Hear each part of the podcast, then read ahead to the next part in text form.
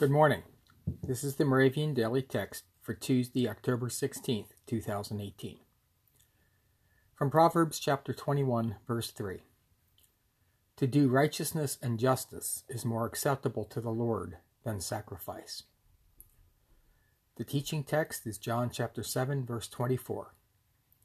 Do not judge by appearance, but judge with right judgment. Let us pray. God our Father, let us see our diversity as a blessing rather than an obstacle.